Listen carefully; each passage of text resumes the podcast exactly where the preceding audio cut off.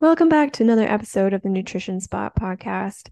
Today we're going to talk about how to navigate Thanksgiving when the family around you, family and friends, are entrenched in diet culture. Yeah, those dreaded family members. Okay, that was mean. But you know, like, it can be such a great time to look forward to. Yeah. We're saying Thanksgiving because American Thanksgiving is coming up and a lot of our clients are from the States. And so they're like, well, Thanksgiving is coming. What do I do? But you know, it's such a joyous time. But if you have those family members who are entrenched in diet culture, they can completely ruin it for you. Like, for instance, one of our clients, she was like, my birthday is around Thanksgiving, so we always celebrate. And I asked my family member if I could bring cupcakes, and she said no. And it's like, she said I could bring one for myself only. Right. Yeah. Like, all because her aunt isn't, her family member is entrenched in diet culture. You know, like, she's worried about calories or too many desserts or who knows what's going on in her head. Yeah. But she feels so uncomfortable with the idea of there being more than one dessert on the table that she's said no to, like, bringing food and celebrating the birthday. Like, isn't that such a bummer? Oh, my heart breaks for both parties. Yeah, exactly. And so I kind of started it off rude, and I was like, oh, that's dreaded. But it's when you've started to heal your relationship with food, or you have food freedom, it's hard not to look at the family members who are still struggling and not feel sorry for them, because they don't know any difference. They don't see the light at the end of the tunnel. The blinders are on, they're deep into that world, and it's just, it sucks, right? We just want to pull them out with us, but oftentimes they're not ready, and they can say things, they can make comments that might damper your holiday season. And so we wanted just to chat about how to navigate that all. I think just even like, because I'm pretty sure I was probably that degree at some point in my life, and I want to remind everybody that those people are really struggling inside, even though they're probably not aware of to what degree they're struggling. Because it's been a long time since they felt good and calm and at peace, and they're just holding on by a thread. And so what can happen then is, like Nikki is saying, it's like all these signs and symptoms come out, and they affect you because you're in the vicinity, you're in their environment. And or maybe they're just really sweet and but I was not. And then they're making these like weird decisions regarding you can only bring one cupcake. And so, yeah, I think my first recommendation is just like trying our hardest to see that bigger picture with compassion. And then from there, it's easier to like realize not to take it fully, what's the word? Not offense, but like personally. Yeah. Yeah. Actually, like, has nothing to do with you. Exactly. That's so great. And I love how you explain that, because I'll often say, like, other people's opinions about you or what you're eating is not your problem. That's a them problem. But it's hard. It's hard not to take things people say to you personally. So coming from that compassion of being like, look, they just don't know, right? They're struggling themselves, and yeah, it has nothing really to do with you. So you might have family members that comment on what you look like the minute you walk in the door.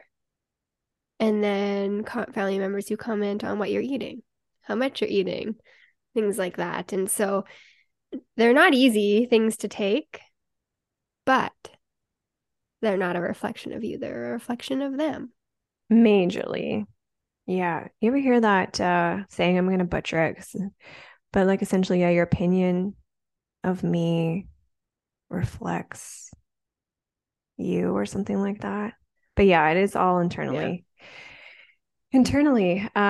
Okay. And so I've had this happen. I've had this when I was going through my intuitive eating journey, people kind of like noticing, because and it was really hard for someone that, for all of us, it was hard for my brain after so many years of trying to maintain a weight, a physical identity, to gain validation from the exterior, from the external, and then to let go of that control and have the very thing that my brain was so holding on to, the validation, gone. And then the worst, what I thought was the worst, like the opposite, right? Of like, oh, you've gained weight. Have you gained weight? Like that stings. So I don't want, it stings because of our beliefs at that time. Yes. Right. When we feel like our weight is associated with our worth and all of the things. Yeah. So what I had to do was feel the sting, not retaliate. Cause again, like what? And breathe and just let it pass. And then the more I did that and realized that it was just it's like more in my brain, like the pain is related to my beliefs in my brain, and go through that and my brain realizing that I'll survive. One of our clients, she's so funny. She's always like, go through it and you'll realize you're still living, right? She's all about her immersion therapy. She's always putting herself in situations that her brain is begging her not to do, but she does it anyways. And it has skyrocketed her journey. Like she went through our program, like boom, so fast, because she saw this. She saw the story that was happening in her head. She saw these limiting beliefs and she confronted them, and she took power. She took control over, that's not going to be my life. I'm not going to let what other people's opinions stop me from who I'm really meant to be. I love that you say that, because I think that's a really good, when you're in those moments, maybe even before you go to your family get-togethers, sit down and like do a little journal exercise of like your why. Like, why are you doing this? Why are you healing your relationship with food and body? And like, why are you going through all this? And putting yourselves in these situations that might not feel super comfortable, just so you can remember in those moments, you know, like, yes, this person is commenting on my body, but I'm so much happier. Or, you know, I'm not living in that food dread that they're living in anymore. And I'm enjoying my life so much more, like big picture thinking, just to like keep your mind there, to not recoil back. Because the one thing we don't want is these type of family situations to make us second guess if we're doing the right thing, or, you know, make us revert back to old behaviors, or maybe even stop our journey and go back to dieting just because of that uncomfortableness. So the more you can like really remember your why and what you're, and like how much of your life is already better from what you're going through already in your journey, to just like keep that on the front of your brain. Yes, I love that. So many of our clients do that so well too, right? Is going back to the why, because there are so many circumstances in life that can pull us out. And my brain can tend to be like really aspirational. And so, and I've seen this in a couple of our clients as well, you know, reminding yourself, the reason why it's sticking out for people is because it's not normal right now for people to just love themselves and let their bodies heal, and like listening to your body and not following mainstream distortion. And so I want to remind you that you're leading a revolution. And so just remind yourself in those uncomfortable moments that it kind of needs to be uncomfortable right now in today's story, because you're changing. Oh, I'm going to goosebumps. And I've seen this in our clients who need to go from a previous identity into a new one. They need to step into it permanently and not let themselves slide back into the old one that they know is not serving them. They're just like me. They need to hold on to this idea that there's a whole other world out there that we need to co-create. There's a whole other world out there that hasn't fully been realized yet. And so we're going to be different. And so although at first when people see us doing these things, they might think that we're wrong or that they don't aspire to that. It's not the old thing that we were aspiring to anymore. But what's going to happen over time, and it's already happening, is that you're giving them permission to be just like you, because that's they really exactly want to be inside. I was going to say, you, depending on how you approach the situation, you know, if you're very calm about it and you either, you know, tell them exactly what you're doing, if you feel comfortable doing that, or if you just kind of like brush it off, they're seeing. Yeah. They see something, and it's going to start opening their world for them. Exactly. And you will be the change maker. You're absolutely so cool. Change maker. Yeah, we talk about this with our clients all the time. It's hard, but damn, like, thank you for doing it. Thanks for doing the work. Like, yeah. We all need to be doing this. And the thing is that we're not all in a stage of our life that we're prepared mentally to make this leap. And so thank you to everyone who's doing it, because we're creating a new world. Yeah. Okay. So we've talked about like where you can get your head at coming into this holiday festivity. What should you do in the moment though? When someone says something, maybe they're like, oh, are you really going to eat that much? Or are you actually going for seconds, or making some comment like that? What should you do? I know what my gut reaction is, only because I've been through this so many times and my journey is essentially complete. But yeah, do whatever comes to your heart. My gut reaction is like, yeah, eating this much helps my metabolism. Right? Because then you're speaking to the very thing that they're afraid of. Oh my gosh, if you eat that much. And I was of that mindset. I was that person. If I let myself eat that much, I'm going to gain weight. And that's like the thing that I'm dreading. And so I won't let myself do that. So for me to come out with a statement like that, they're going to be like, what? Tell me more. If you're yes. even interested in telling them. And I know some of you may not even be at that stage in you're kind of like having that faith that letting your body heal will lead to an improved metabolism. So maybe you're not comfortable to say that, or you just be like, I know this to be the truth, and this is my journey, and this is what I'm doing. Like, people just really value honesty that isn't angry. Yeah. So I guess your way is like challenging. Maybe challenging, like, not challenging in like not in a bad term, but just kind of like challenging what they're saying. Yes. And also to provide some like education. Yes. And I guess my underlying why there is like, I used to struggle.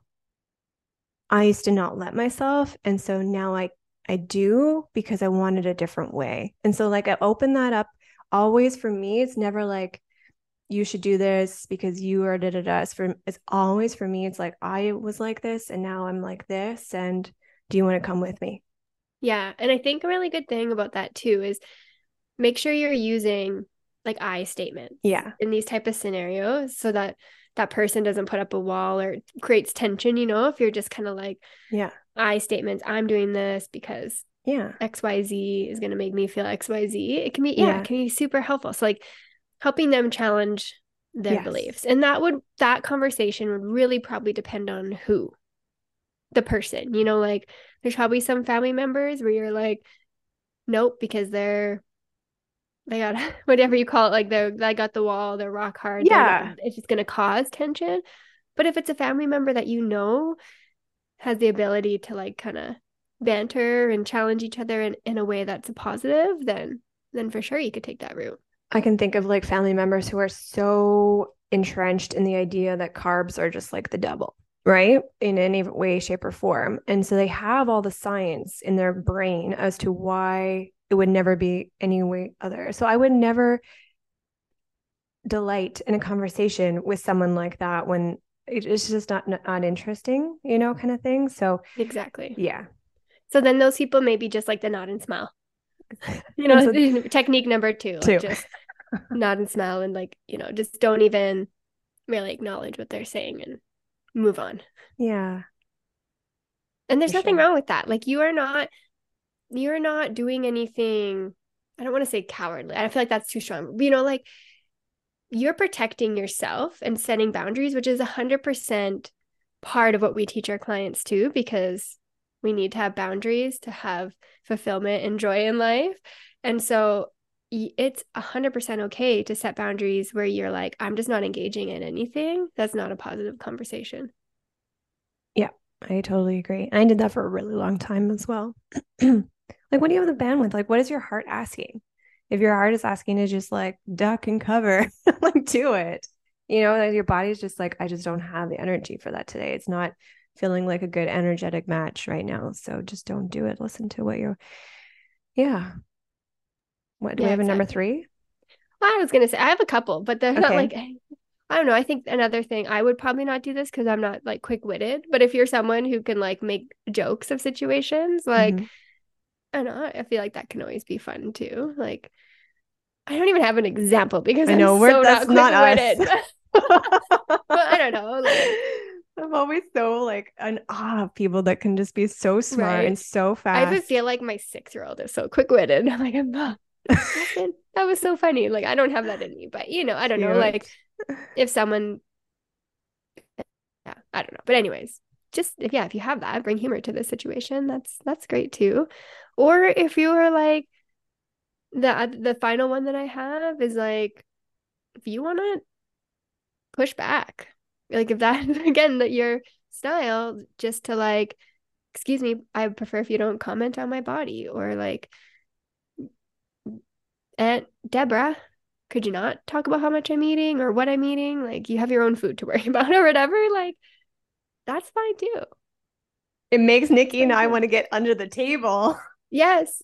Well, I'm good at that kind of stuff with my kids. I've pushed past those uncomfortable feelings and like stood for them. And so is it like you point them out and you're like, can you please not do that? Like you statements? Or for me, again, I'm such a sugar coater. It's always like, and that's probably in a singy voice, let's not talk about our plates, or let's not talk about weights. We don't talk about weights. You know, like I am not a confrontational person. And so however you guys feel comfortable.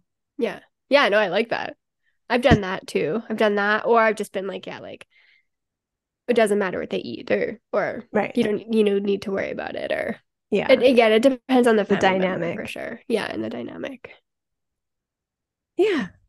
So Thanksgiving. And then I think this topic was just like family, how to deal. I think we have other podcasts where we're like, helping you navigate your appetite and like permission and how to be in the moment and everything like that. So just Thanksgiving in general, like how to eat as an intuitive eater and on a special occasion where the foods may not come back around in a while. So there's that element of scarcity, right? So yeah, we definitely do. So check those out if you're wanting to go layer deeper. But I think like the take home message from this podcast is, remember that any comment that anybody makes is a reflection of themselves and has nothing to do with you.